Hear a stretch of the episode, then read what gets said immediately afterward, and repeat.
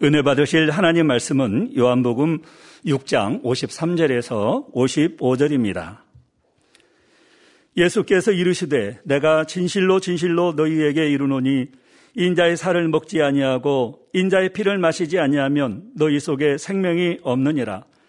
내 살을 먹고 내 피를 마시는 자는 영생을 가졌고 마지막 날에 내가 그를 다시 살리리니 내 살은 참된 양식이요 내 피는 참된 음료로다.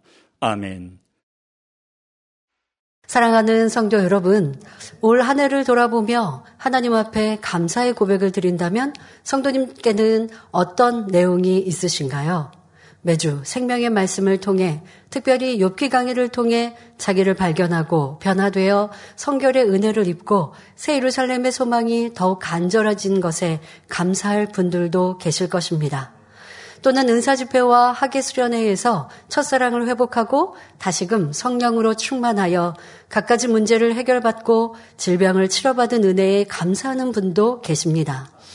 또 교구나 어, 기관의 소식을 들어보면 성도님들이 화요기도회를 마치고 또 기간 또 예배든 모임을 만남을 마치고 하시는 고백들이 아 우리 창립 너무 행복했고 이런 행복과 은혜를 주신 아버지 하나님께 감사하고 만민의 양떼임에 감사하다라고 고백하시는 고백이 벌써 한 달도 지난 이때에도 변함이 없으시고 심이 없으시다라는 그런 얘기를 전해 듣습니다.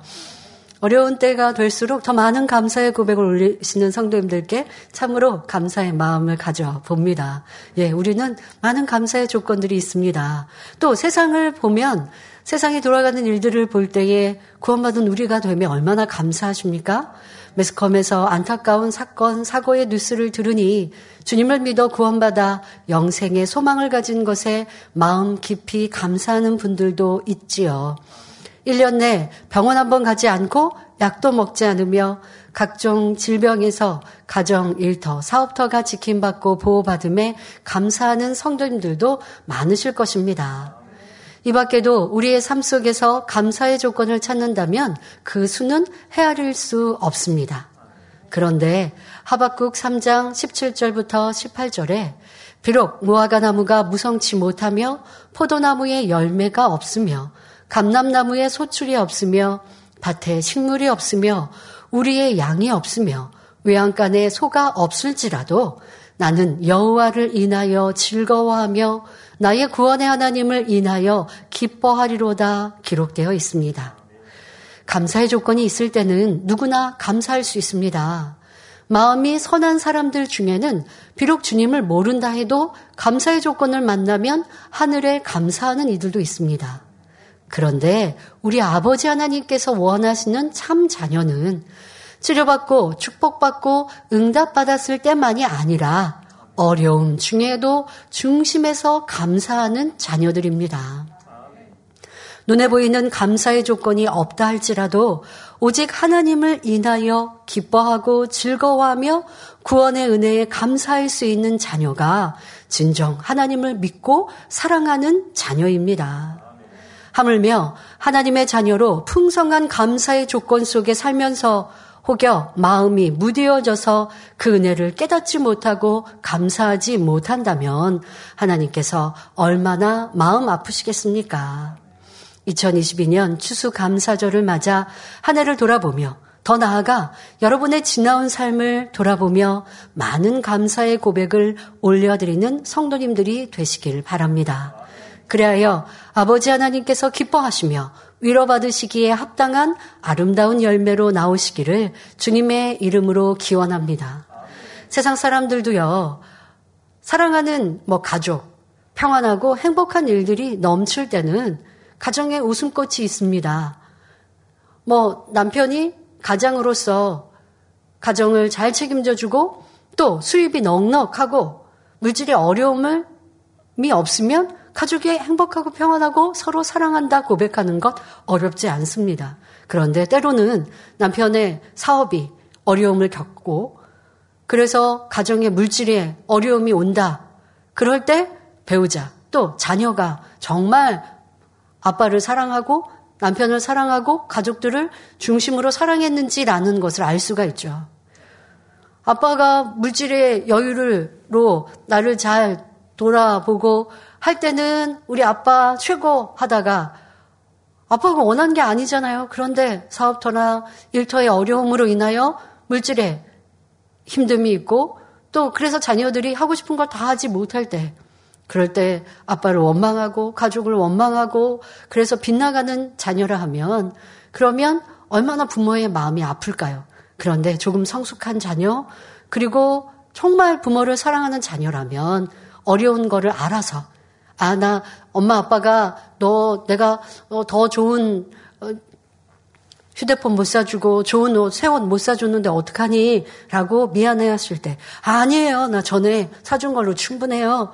라고 고백한다면 부모님이 얼마나 든든하고 그럴 때 가족이 똘똘 뭉쳐 진정한 사랑의 가족이 되지 않겠습니까? 그런 가족들이라면 서로 응원해서 그 어려움을 극복할 수 있을 것입니다. 그런데 참 사랑이 아닐 때는요. 물질에 여유가 있으니 내가 원하는 대로 그렇게 여유로운 삶을 사니 서로 행복했고 사랑했지만 바라는 것처럼 되지 않는 어려움이 갑작스럽게 온다면 불평과 원망, 다툼, 서로 당신 탓, 내 탓 하면서 괴로움이 더하는 가정이라면 참 사랑이 아니었음을 볼 수 있습니다. 여러분들의 신앙생활과 삶 속에서도 욥기를 통해 듣고 보고 알고 깨우치듯이 나는 때로는 어려울 때, 힘들 때 하박국의 고백처럼 정말 하나님 앞에 구원받음에 감사하고 천국 주심에 감사하는 참 믿음과 신앙이었는가 점검해 보시고요.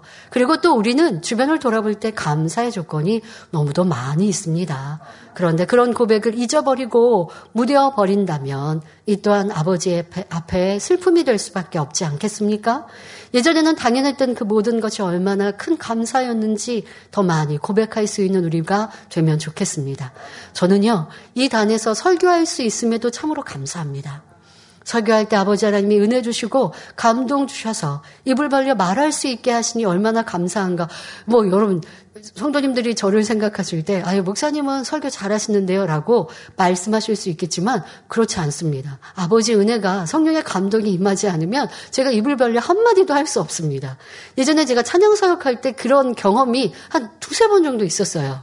제가 10년 찬양 사역을 하지 않았습니까? 금요철야 이부를 매주 인도했었습니다. 그때면 어, 준비되지 않은 멘트나 또 간증도 해드려야 하고 뭐 이렇게 정해져 있는 시간에 일부가 맞춰지는 것은 아니기 때문에 때로는 길게 이부를 인도해야 할 때도 있어요. 그럴 때는 감동함 속에서 성도님들께 멘트를 해야 하고 또 그렇게 진행을 하고 인도를 했었습니다. 그런데 한 두석 주는 아무 생각 머리가 하얀 백지장이 돼버리니까 뭐라고 말을 할 수가 없는 거예요. 어, 제가 깜짝 놀랐어요. 뭐 평상시에 말을 제가 말주변이 없는 사람도 아니었고 그리고 이 단에서 오랫동안 서서 찬양이든 말씀도 선포했던 그런 어, 훈련들이 돼 있잖아요. 그런데 아 그런 제가 말을 할 수가 없는 그런 상황을 어, 겪으면서 아 내가 멘트 하나 찬양 하나 설교 하나 하는 모든 것이 아버지의 은혜구나라고 생각을 할 수 있었는데요. 더더욱 이 단에서 설교할 수 있음에 또 코로나 시대가 되었을 때 성도님들이 성전에 계시지 않고 혼자서 설교를 해야 했을 때요. 와, 이걸 어떻게 해야 되나 정말 막막했었습니다. 그런데 해야 하니까 또 했죠.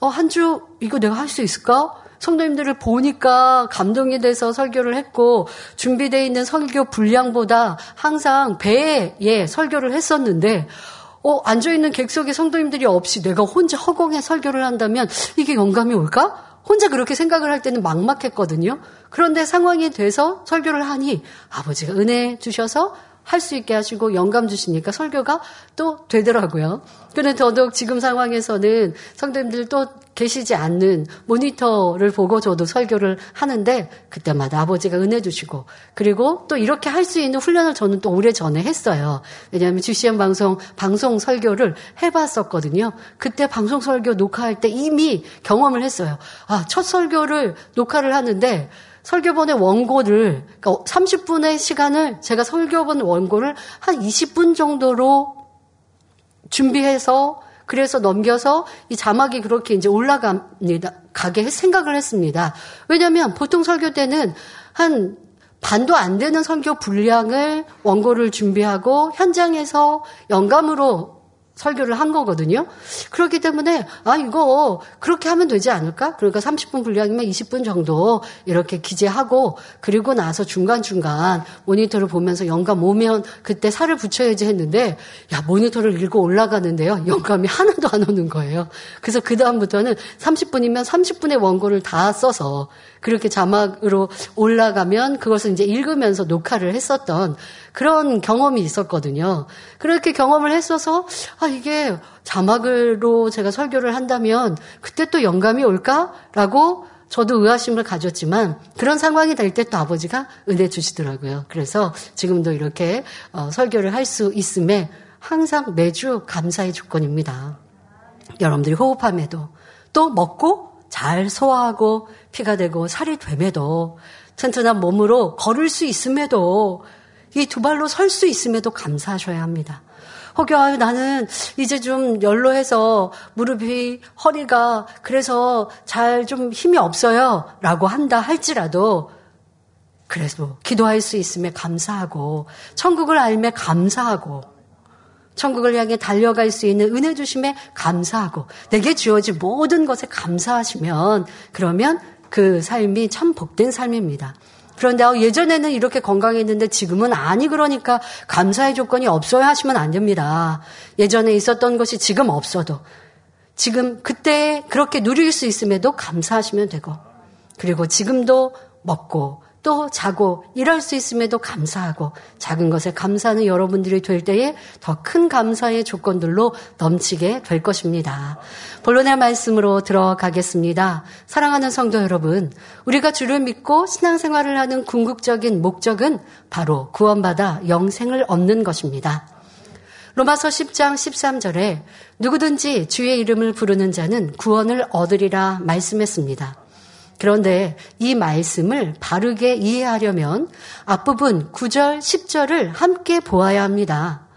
내가 만일 내 입으로 예수를 주로 시인하며 또 하나님께서 그를 죽은 자 가운데서 살리신 것을 내 마음에 믿으면 구원을 얻으리니. 자, 그러면 마음에 믿는 사람은 어떻게 된다? 그 다음 절에 말씀하세요. 사람이 마음으로 믿어. 마음으로 믿으면 믿었다는 증거가 뭐냐? 의에 이르러야 합니다. 마음으로 믿어 의에 이르고 그렇게 의에 이르고 입으로 시인하여 구원에 이르는 것입니다. 그런데 이 말씀을 많은 사람은 입으로 시인하면 구원에 이른다. 그것으로 이해해요. 그런데 아닙니다. 마음으로 믿고 마음으로 믿은 증거는 무엇이냐? 의에 이르는 것이고 그리고 입으로 시인하는 것이 구원에 이르는 길입니다. 복음을 마음에 믿고 의 가운데 살면서 예수님을 주, 곧 구세주로 시인할 때 구원받아 영생할 수 있다는 말씀입니다. 그냥 교회 다니면서 나 교회 다니니까 주님 구세주로 영접했으니까 저는 천국 갈 자격이 있어요. 아무리 입으로 고백한다고 영생에 이르는 것이 아니라 마음으로 믿었고 마음으로 믿었다면 어떤 차이가 있느냐? 의에 이르는 이 행함이 있어야 그래야 구원에 이릅니다. 자, 많은 사람들이 교회 다니고 주여 주여 부르지만 모두 천국에 들어갈 수 있는 것이 아닙니다. 성경은 분명 말씀하시죠?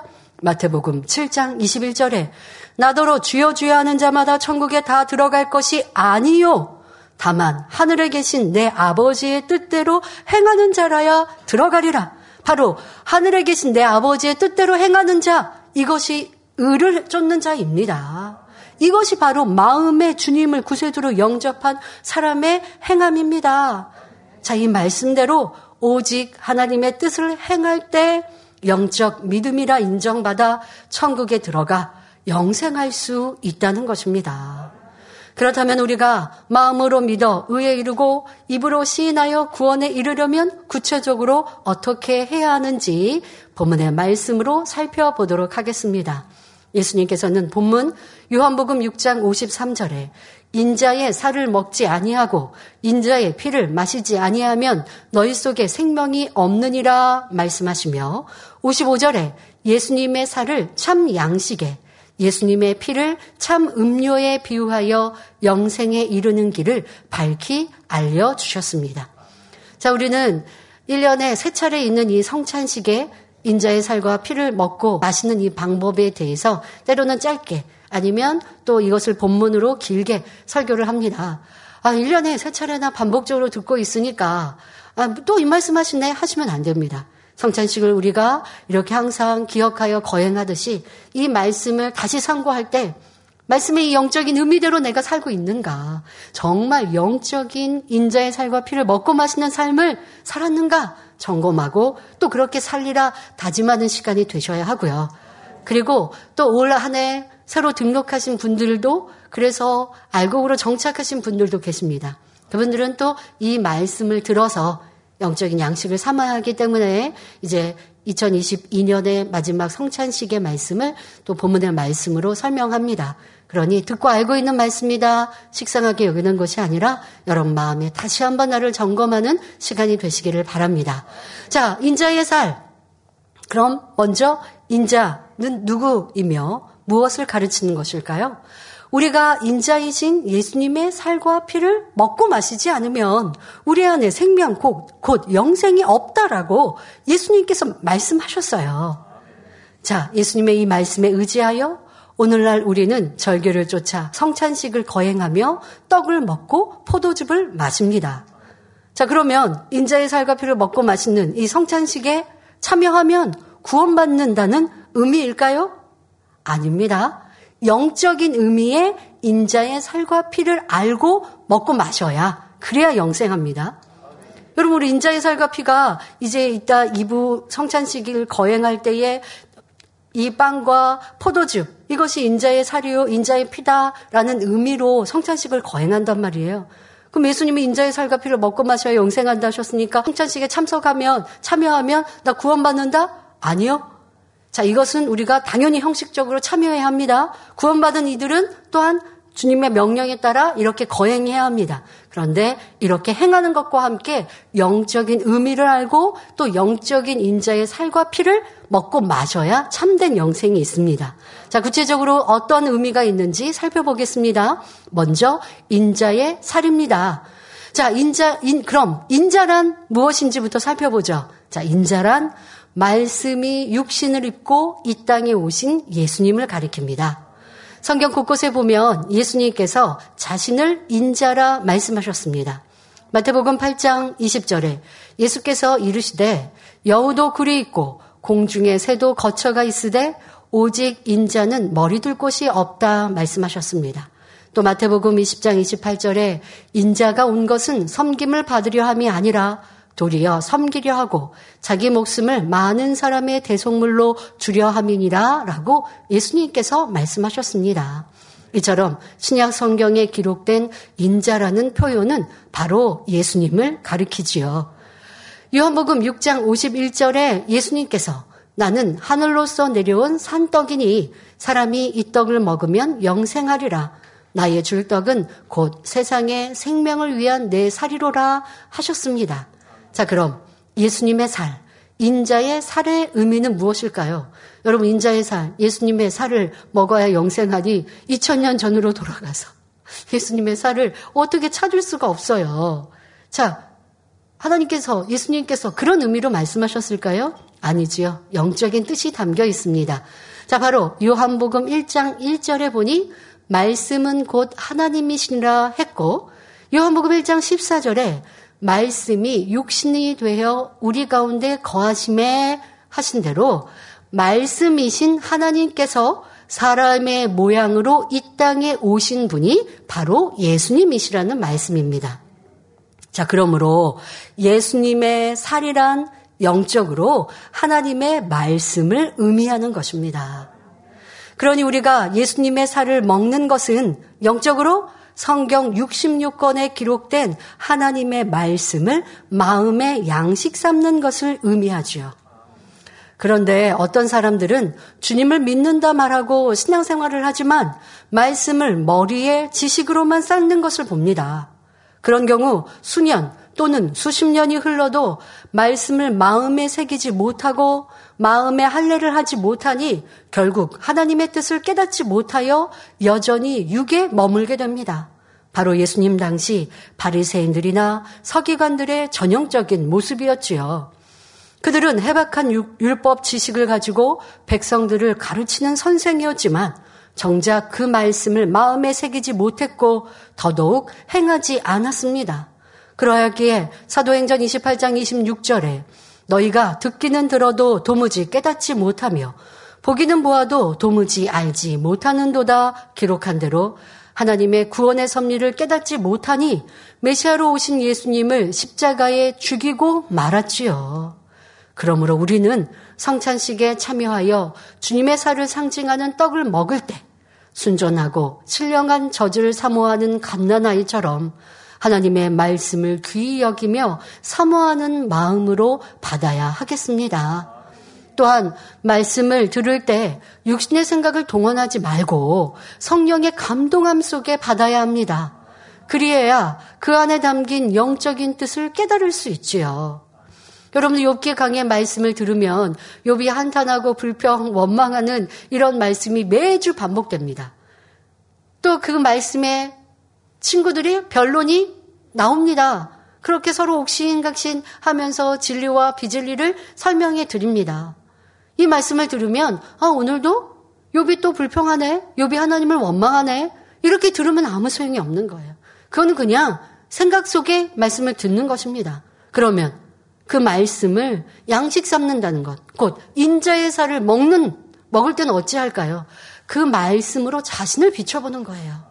아, 욥의 모습이 내 모습이 아니요. 나는 욥보다 더했습니다.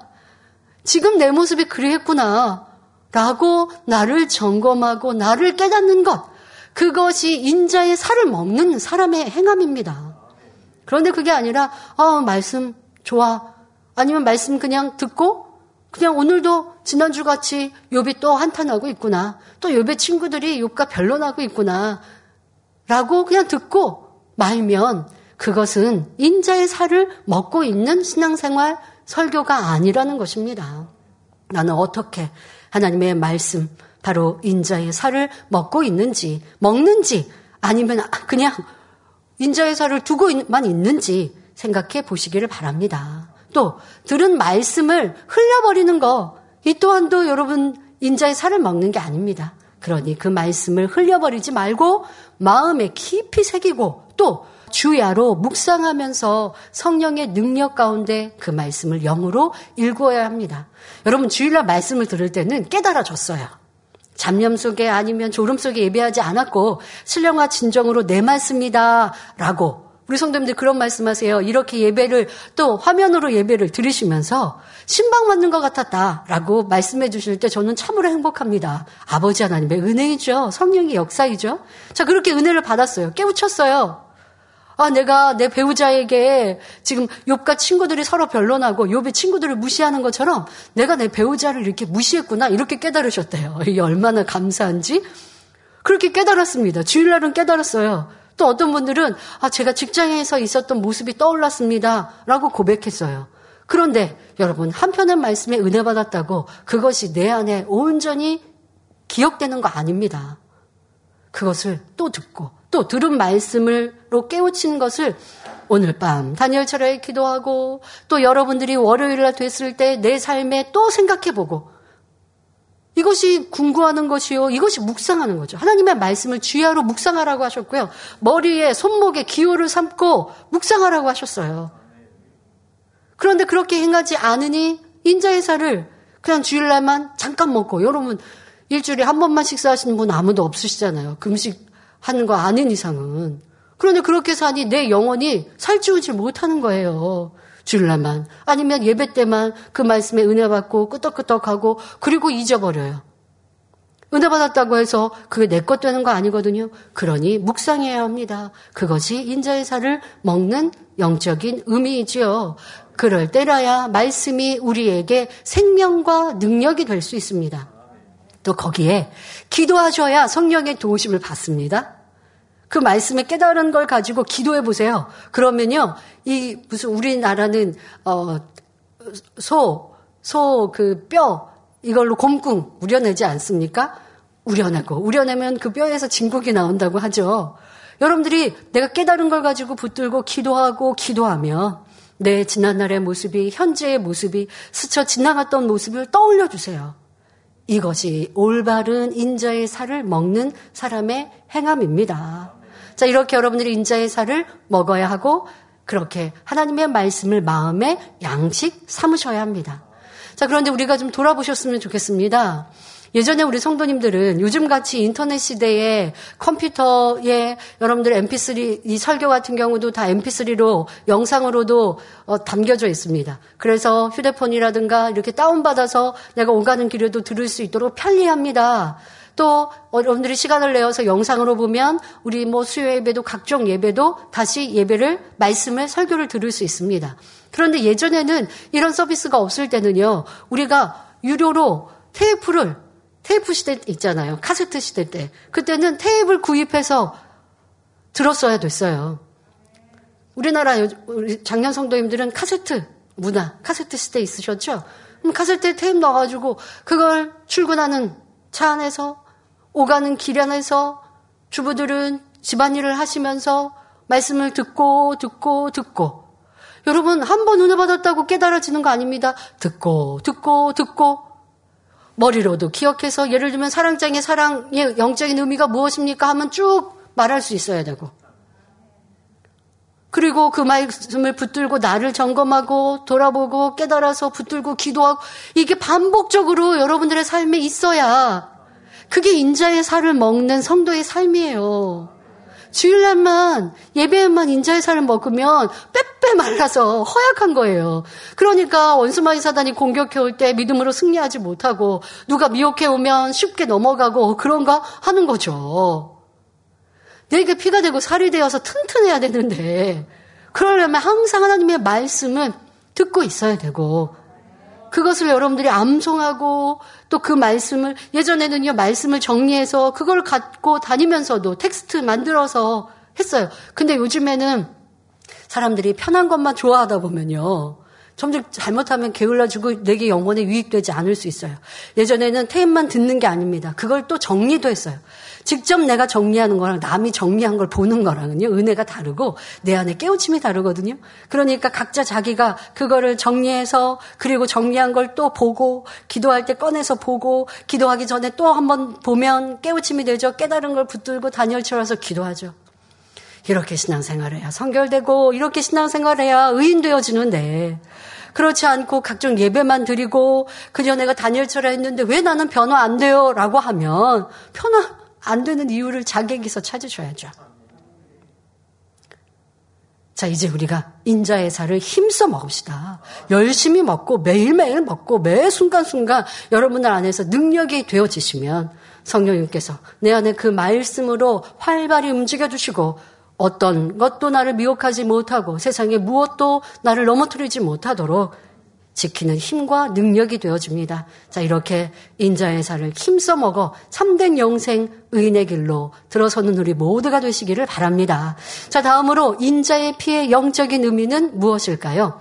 고린도전서 11장 25절에 이 잔은 내 피로 세운 새 언약이니 이것을 행하여 마실 때마다 나를 기념하라 말씀하신 대로 포도즙은 예수님의 피를 상징합니다.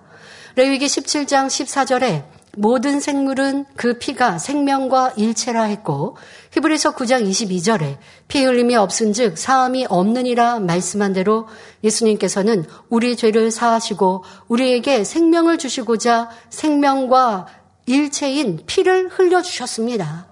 죄 사함을 줄 수 있는 피는 죄가 전혀 없는 보배로운 피라야 하기에 원죄도 자범죄도 없으신 우리 예수님께서 보혈을 흘려 주신 것입니다.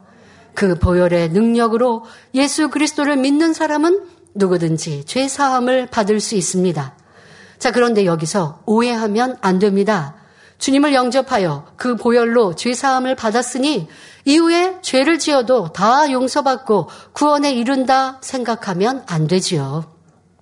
요한일서 1장 6절에 만일 우리가 하나님과 사귐이 있다 하고 어두운 가운데 행하면 거짓말을 하고 진리를 행치 아니함 이거니와 말씀하셨습니다.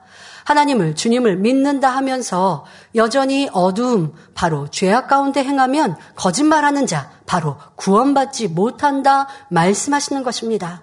그러니 주님이 나의 죄 때문에 십자가 지시고 보혈을 흘리심을 진정 마음에서 믿는다면 더 이상 죄를 짓지 않고 하나님의 말씀대로 살아가는 것입니다.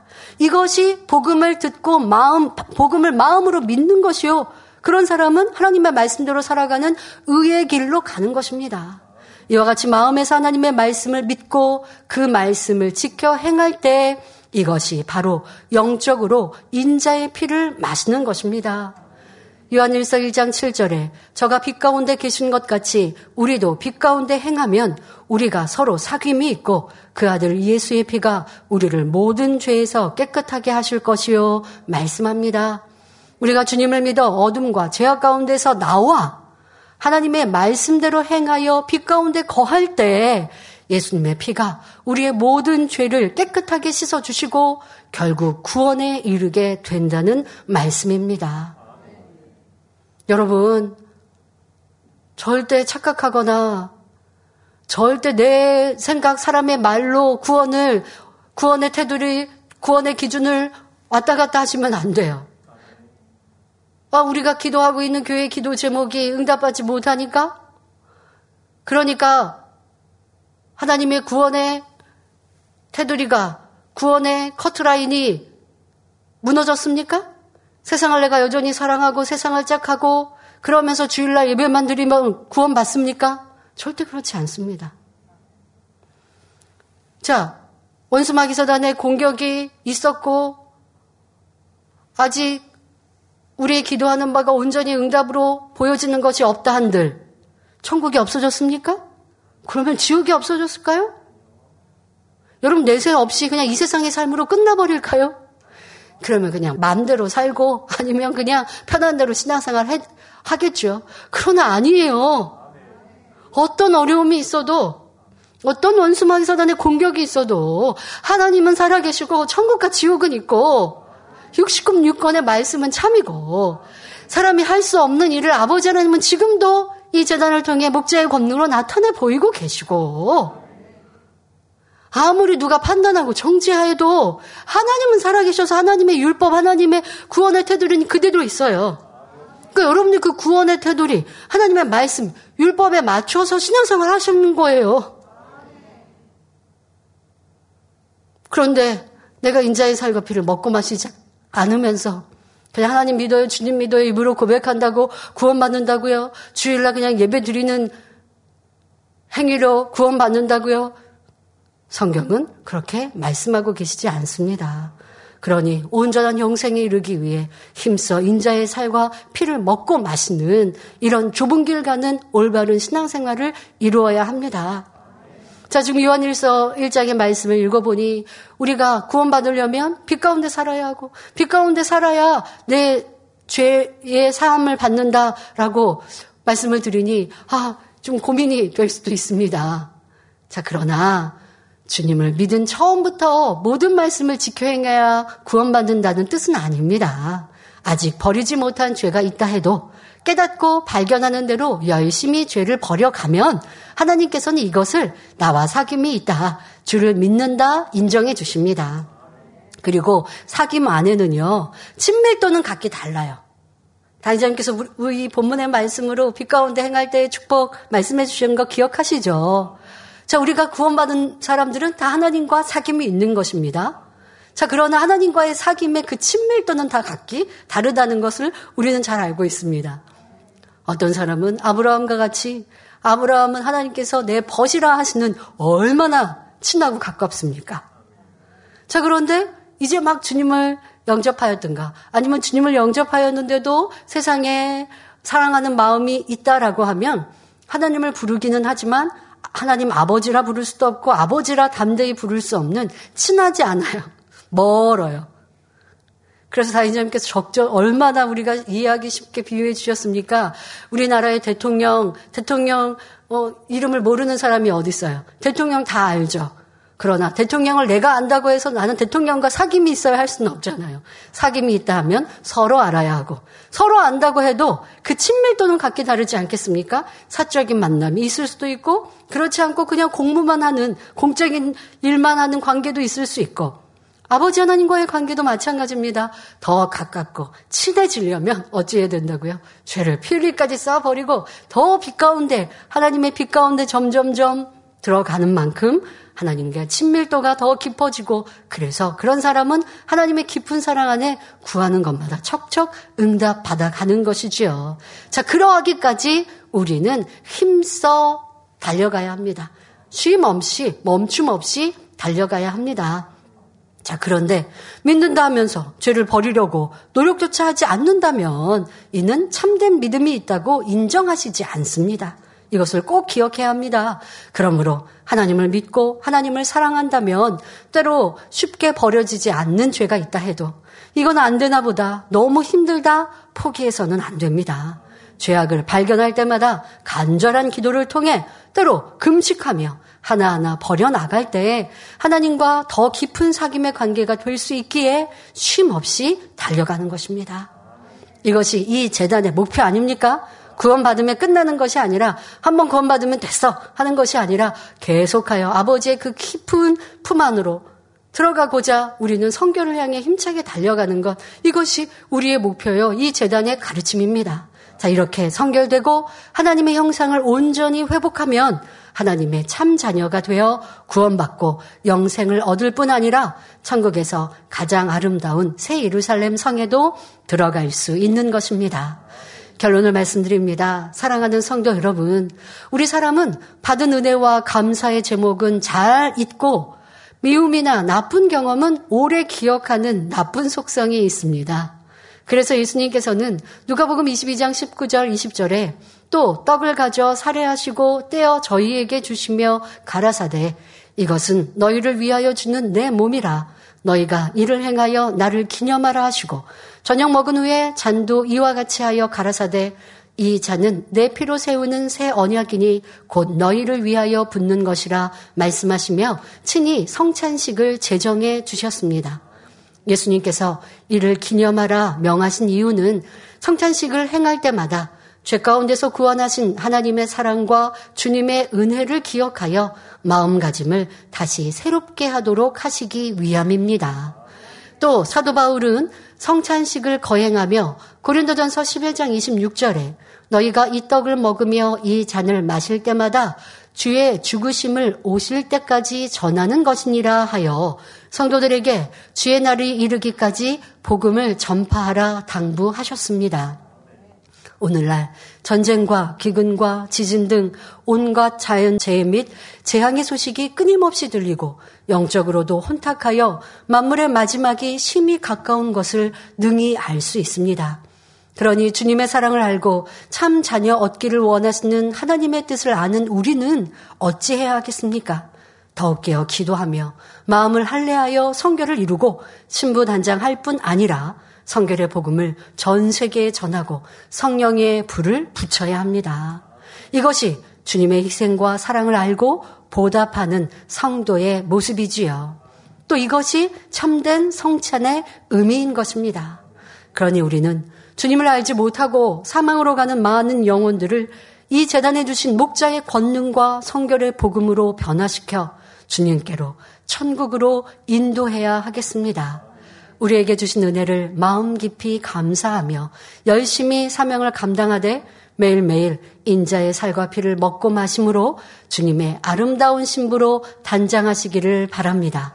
그리하여 주님 다시 오시는 그날 사랑하는 나의 신부여 잘하였도다 하는 주님의 따뜻한 음성을 들으며 그 품 안에 안기는 모든 성도님들이 되시길 주님의 이름으로 축원합니다. 말씀 상고하시면서 함께 기도하시겠습니다. 좋으신 아버지 하나님 오늘 추수감사절 또한 이부 성찬식을 맞아 인자의 살과 피를 먹는 영적인 의미를 살펴보았습니다. 이 말씀은 우리가 잘 알고 있습니다. 하지만 머리로 아는 것이 아니라 지켜 행하는 우리 모두가 되게 하여 주옵소서. 더 아버지의 말씀을 소중히 귀히 여기며 그 말씀을 듣고 마음에 새기며 자신을 발견하여 변화되기를 힘써가는 성도님들 되게 하시고 불같은 기도와 금식으로 이제는 죄악을 벗고 아버지의 기뻐하시는 참자녀 빛의 자녀로 나오는 우리 모두가 되어져서 참된 영생 더 아름다운 천국을 침노해 가는 주님의 신부들로 변화되게 하여 주옵소서 성찬식을 통하여 크신 은혜와 감동으로 충만케 하여 주옵소서 감사드리며 우리 주 예수 그리스도의 이름으로 기도하옵나이다. 아멘. 다윗왕님의 환자 기도를 받겠습니다. 아픈 분들은 아픈 곳이나 영악한 곳에 손을 얹고 기도받으시고 아프지 않으신 분들은 가슴에 손을 얹고 마음의 소원을 위해 믿음으로 기도받으시기 바랍니다. 할렐루야 전능하신 사랑의 아버지 하나님 이 시간 기도 받는 모든 성도님들 위해 안수하여 주옵소서 GCN과 인터넷과 화상을 통해 기도 받는 지 교회와 지 성전 그리고 전 세계 하나님의 자녀들 위에도 시공간을 초월하여 역사하여 주시기를 원합니다. 믿어지는 믿음을 주시고 부정적인 생각과 의심의 세력을 물리쳐 주옵시며 모든 시험 환란도 물리쳐 주옵소서. 머리부터 발끝까지 오장 육부 뼈 마디마디 온몸의 신경 조직 세포 등 아픈 곳마다 성령의 불로 태우시고 근본의 빛으로 역사하여 주옵소서. 예수 그리스도의 이름으로 명하노니 원수마귀 사단 모든 질병 균 연약함아 물러가라 빛이 여임하라 모든 불치 난치병도 성령의 불로 태워 깨끗하게 역사하여 주옵소서. 말라리아를 비롯한 모든 풍토병도 물리쳐 주옵소서. 감기, 기침, 열, 몸살, 독감 등 각종 유행성 질병도 다 물러가라. 어떠한 유행성 질병 균도 틈타지 않게 지켜 주옵소서. 위암, 폐암, 간암, 유방암, 자궁암, 대장암, 피부암 등 각종 암과 에이즈, 백혈병, 뇌졸중, 고혈압, 저혈압, 심장병, 폐병, 위장병, 당뇨, 부인병, 피부병, 갑상선, 질환과 모든 염증도 깨끗게 하여 주옵소서. 소아마비, 중풍, 관절염, 디스크도 온전케 하여 주옵소서. 요통, 두통, 신경통을 비롯한 모든 통증은 사라질지어다. 간질, 자폐증, 우울증, 조울증, 노이로제 등 모든 정신 질환도 물러가라. 모든 마비된 것도 풀어지고 일어나 걷고 뛸지어다. 눈도 잘 보이게 하옵시고 귀도 잘 들리게 하여 주옵소서. 소경은 눈을 뜨고 기머거리는 들으며 벙어리는 말할지어다.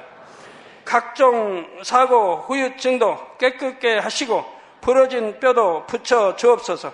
화상 입은 것도 온전케 하옵소서. 화기야 물러가라. 열도 물러가라. 아버지 흉터도 나지 않게 역사해 주시기를 원합니다.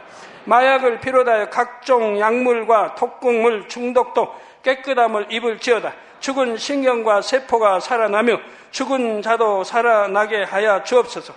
잉태의 축복도 주시기를 원합니다. 잉태 축복을 받으라 예수 그리스도의 이름으로 명하느니 원수막이 사단을 하늘 공중 곳에 잡은 악의 영들아 물러가라. 그의 사자들도 물러갈지니라. 이 땅의 악한 영, 더러운 영, 거짓되고 간사한 영, 이간질하고 미혹하는 모든 어둠들은 물러가라. 모든 흉악의 결박을 풀고 어둠아 물러가라. 빛이 여 임하라. 아버지 하나님 부르짖어 기도할 수 있는 능력을 주시고 죄를 버리고 성결될 수 있는 능력을 주옵소서. 영혼이 잘됨 같이 범사에 잘되게 하시고 가정의 복음화도 이루어 주시기를 원합니다. 한 주간도 모든 사고와 재앙으로부터 지켜주시고 불통이 없는 형통한 삶을 살 수 있도록 축복해 주옵소서. 성령의 불담으로 천군 천사와 주님의 불꽃 같은 눈동자로 모든 하나님의 자녀들과 가정, 일터, 사업들을 지켜주시기를 원합니다. 학생들에게 지와 명철을 더하시고 공부도 할 수 있는 뜨거운 마음과 열정도 더하여 주옵소서. 마음과 생각을 세상에 빼앗기지 않도록 지키시고 하나님을 뜨겁게 사랑하는 학생들로 축복하여 주옵소서. 하나님의 자녀들이 먹으나 마시나 입으나 무엇을 하든지 하나님 앞에 영광 돌리는 삶이 되게 축복하여 주시기를 원합니다. 나는 하나님을 만났노라 체험했노라 응답 받았노라 축복 받았노라 간증하는 입술이 되게 역사하여 주옵소서. 아버지 하나님 감사합니다. 홀로 영광 받으옵소서. 우리 주 예수 그리스도의 이름으로 기도하옵나이다. 아멘.